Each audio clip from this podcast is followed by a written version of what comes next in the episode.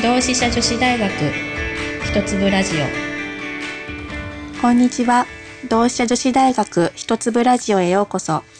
私は本日のナビゲーター同志社女子大学広報部の川添舞子です。この番組では毎回様々なテーマで皆さんの日々の生活を少し豊かにするためのヒントを同志社女子大学の先生方による専門的な知見から一粒ずつお聞きしていきます。前回に引き続き、パッケージから知る食品加工の世界をテーマにお話をお伺いするのは、生活科学部食物栄養科学科特任教授で、食品加工学がご専門の西村公夫先生です。本日もここ、京都にあります、同志社女子大学のキャンパス内からお送りしていきます。それでは西村先生、よろしくお願いいたします。はい、よろしくお願いいたします。えー、第2回の今回は、えー、無添加本当にいいのというテーマを挙げております。前回はですね、えーと、食品表示についてお聞きしまして、まあ、その最後にあの食品添加物の表示の説明もお伺いしました。で今回は、まあ、引き続きまして食品添加物について詳しく教えていただければと思っております。よろしくお願いします。はい。まあ食品添加物、まあ、なかなかちょっとイメージが、うん、悪いね、うん、えー、イメージを持ってらっしゃる方もいらっしゃるんですけども、まあ、調味料とか、はい、着色料とか、うん、まあ、人間綺麗な色だと、まあ、美味しく思いますよね。はい。はい、でまたちょっと味が良かったら、うんうん、でそういうふうなので、まあ、甘味料とか、はい、そういうような添加物があるんですけれども、あの食品の保存性を高めうん、食品のあ、まあ、食中毒の予防を目的とする、まあ、食品添加物がありまして、はい、まあ、微生物の増殖を抑制する保存料とか殺菌料とか、はい、酸化防止剤、まあ、こういうものが入れられてまして食品の品質を劣化させない、うんうん、そういうふうな添加物がございます。はい、でどうしてこういうのも入れているのかと言いますと、やっぱり、えー、我々、えー、人間っていうのは、まあいろいろ作物取ったり、はい、魚取ったり、うんうん、でこれで生きてきたんですけども、うん、お米は春に取れませんよね。はい。秋にしか取れません。ね、秋取ったら1年も出さないと、うんうん。食べ続けできます、はい、魚もそうです、うんうん、でそういうことで私たちのご先祖さんはどうやったら保存ができるのか、うん、それを一生懸命考えてきたわけですね、うん、で、えー、一番これのあ、えー、効果があったのが乾燥です乾燥。はい。水を減らすこと。そうすると微生物が繁殖しない、うん、これの最も優秀な、えー、保存食品が鰹節です。鰹節はもうそこら辺にポンと置いてても、はい、全く腐りません。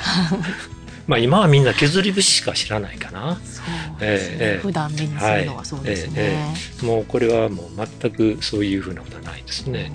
えー、で一つあの、えー、燻製ってご存知？燻製って。スモークドさはいはい。はい。あれも、えー、もともとはそういうふうな保存のために、あの、日本ではあまりしなかったんですけどね、えー、肉食をしなかったので、うん、で、それはどうしてかと言いますと、煙の中に微生物を抑える成分がいろいろあるんですよ。そういう成分が、どうやらそういうふうな微生物を、まあ、あの制菌といいます。抑えて、食品を長持ちするというのが分かってきましたので、まあ、それを食品添加物として使えたらというのがこういう保存料の食品添加物の、まあ、あ一つの始まりということになります。はい、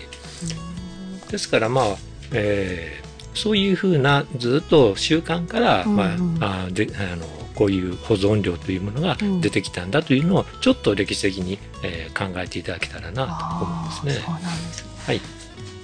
燻製って今キャンプ飯とかですごくなんか流行りになって、はい、よく聞くようになりましたけど、はいそういうあの意図というか意味合いがあったんですね。はい、だから煙の中の成分いろいろとあのそういうふうな菌を抑える成分があって、うん。はい、それで長持ちをするというのも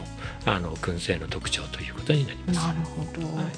その保存を目的として、まあ、添加物があの、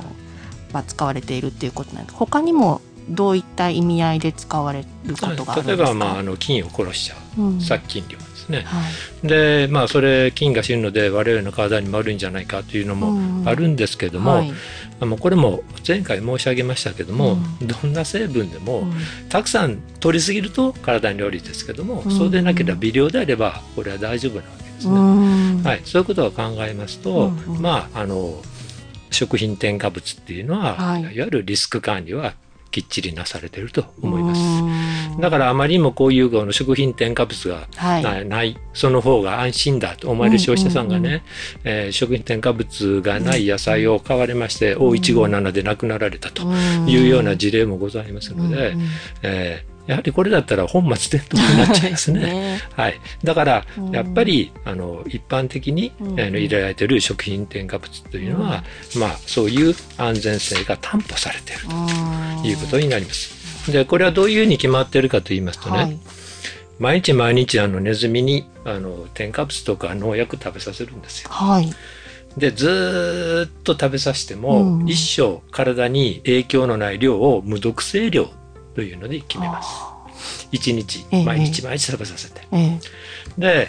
その無毒性量の100分の1の量を我々人間に対する1日の許容摂取量というようにしています。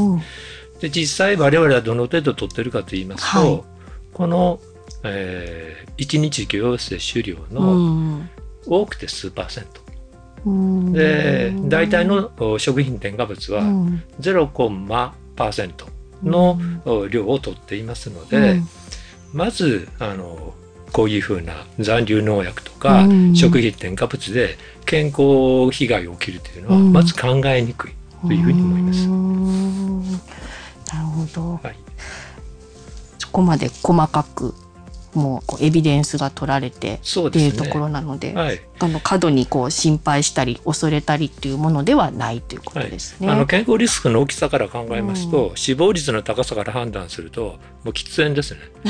これがもう厚生労働省のホームページを見ていたら分かりますように、圧倒的に悪いです。あそうですその後が脂肪の取りすぎ、はい、肥満、アルコールの過剰摂取、運動不足、こういうふうなものが並びまして、ずっと読んでいっても、はい、もうほとんどこの食品添加物とか残留農薬っていうのが出てまいります。はい、そうなんですか。はい。だからもうこれ以上の対策をいろいろしても公衆衛生上のメリットはほとんどありません。ちょっと身の回りにあのそういった方がおられたら ぜひお話ししないといけないかもしれないですね。はいはい、なるほど。わかりました。あのー、その一方でその、まあ、添加物を使っていないなんかこう無添加とかあとまあその健康食品みたいな形であの体にいいよと言われるような食品があったりとかもういろんなこう言い方があのあると思うんですけれどもまあ、無添加のものだったりとかその、まあ、健康食品みたいなところのそちらのお話も逆に聞いてみたいなと思うんですが、まあ、あの無添加だから健康にいいとは、まあ、今申し上げたように言えません、うんうん、えー、まあ、今そういうその、まあ、健康にいいというのがあるんですけども、はい、一応もうそれはあの保険機能食品という食品がありまして、はい、これはあの食品の機能っていうのは3つあるんですね。うんはい、で1つは私たちの血となり肉となる、栄養の機能です、うん、2つ目はね私たちに食べたいなという気持ちにさせる、えー、とってもいい匂い、はい、美味しそうな、うんうん、あ歯ごたえ。ね、せんべいもしけってたらもう食べる気しないでしょ、えー、そうですね。はい。はい。そういうふうな私たちに食べたいなという気持ちを起こさせる機能が二次機能、うん、三次機能は私たちの体の体調を調節する機能があるというのは分かってきました、はい、そしてその三次機能私たちの体の体調を調整する、うん、そういう機能を持っていますよという食品を保険機能食品と呼んでいまして、その中に特定保険用食品これはよく聞きますよね。うん、万歳マークがついてます。えー、特保、はいはい、特保ですね。あとは栄養機能食品、うん、それから機能性表示食品、はい、この3つがああります。はい、でこの3つは、まあ、一応国がその3次機能を持ってますよっていうのを太鼓判をしているものと、うん、まあ、それぞれの企業さんが、うん、はい、これはそういうふうなエビデンスがありますよということで、うん、え一応出されている食品ということになります。はい、ですからいわゆる健康食品っていうのは、はい。はいこれとは以外のものですので、えー、ちょっとなかなかえーと、これそれには本当にそういうエビデンスがあるのかどうなのか聞くのかどうなのかっていうのは、うん。うん、まあ、私の方からちょっとお答えすることはできません。ん。はい。今あのちょっと解説いただいた保険機能食品っていうのは、うん、その体調を調節するっていうのが、はい、まあ、目的といいますか、はいはい、そういう役割があるということだったので、ええ、なんか私たちってあのそういう特保のマークついているものだったりとかを見るとなんかこれを飲んだり食べたりするだけでこう健康が維持できるというか健康になれるみたいななんかそういう認識を持ったりするところあるんですけれどもそれだけその食品だけではもちろんダメっていうことですよね。それはダメですね。あの えっと、21世紀の初めに栄養士会が1日30品目食べましょうって言ってました。でまあこれは30品目も1日食べたら太るからというので今はあのちょっと言っていないんですけども、私はこの、えっと、数値目標がある方が人間いいと思うので、講義でも言ってるんですけども、はい、でもこの品目っていうのは30皿じゃないですよ。うん、30品目、はい、私ところは朝ごはん必ずも、うん、えーと味噌汁とご飯です、はい。はい、そうするとご飯1品目、はい、味噌汁味噌入っています、うんうん、豆腐あります、はい、ネギがあります、わかめ入ってます、うん、うち小芋よく入ってます、みょうがも入ります、これだけでもう7品目です。で、ここに焼き魚があって、はい、で、大根おろしがあって、で、海苔食べませんか？ほら、もう10品目です。はい、ただ、こういうふうに、はいえー、いろんなものを食べる。ちょっとずついろんなものを食べる。はいえー、だからキーワードは具沢山です。はい、こういうものを食べますと、えー、どんな食品にもさっき言ったように危険があるわけです。はい、そうですね。はい。だからたくさん取ると、はい、あその、えっ、ー、と、リミットを、うん、超えちゃって悪さをするんですけども、はい、ちょっとずつ違う食品を取ると、はい、えー、それぞれの食品の危険性が下がるし、うん、自然と栄養のバランスが取れると。こういう食べ方が一番いいんじゃないかな。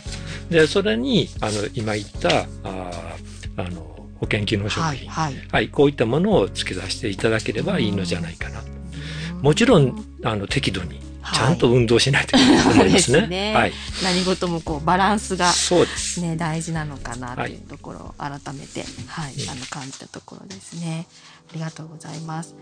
えっ、ー、と今回はですね、その無添加は本当にいいのというようなことで無添加切り口になってましたけれどもあの次回は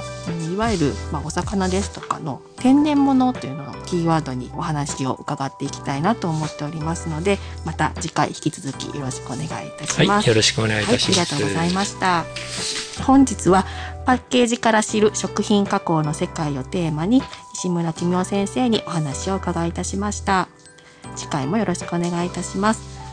本日の内容はウェブサイト一粒ラジオでテキストでもご覧いただけます。また、この番組は Spotify、Apple Podcast、Google Podcast などでも配信しています。本日のお相手は同志社女子大学広報部川添舞子でした。次回もぜひお楽しみに。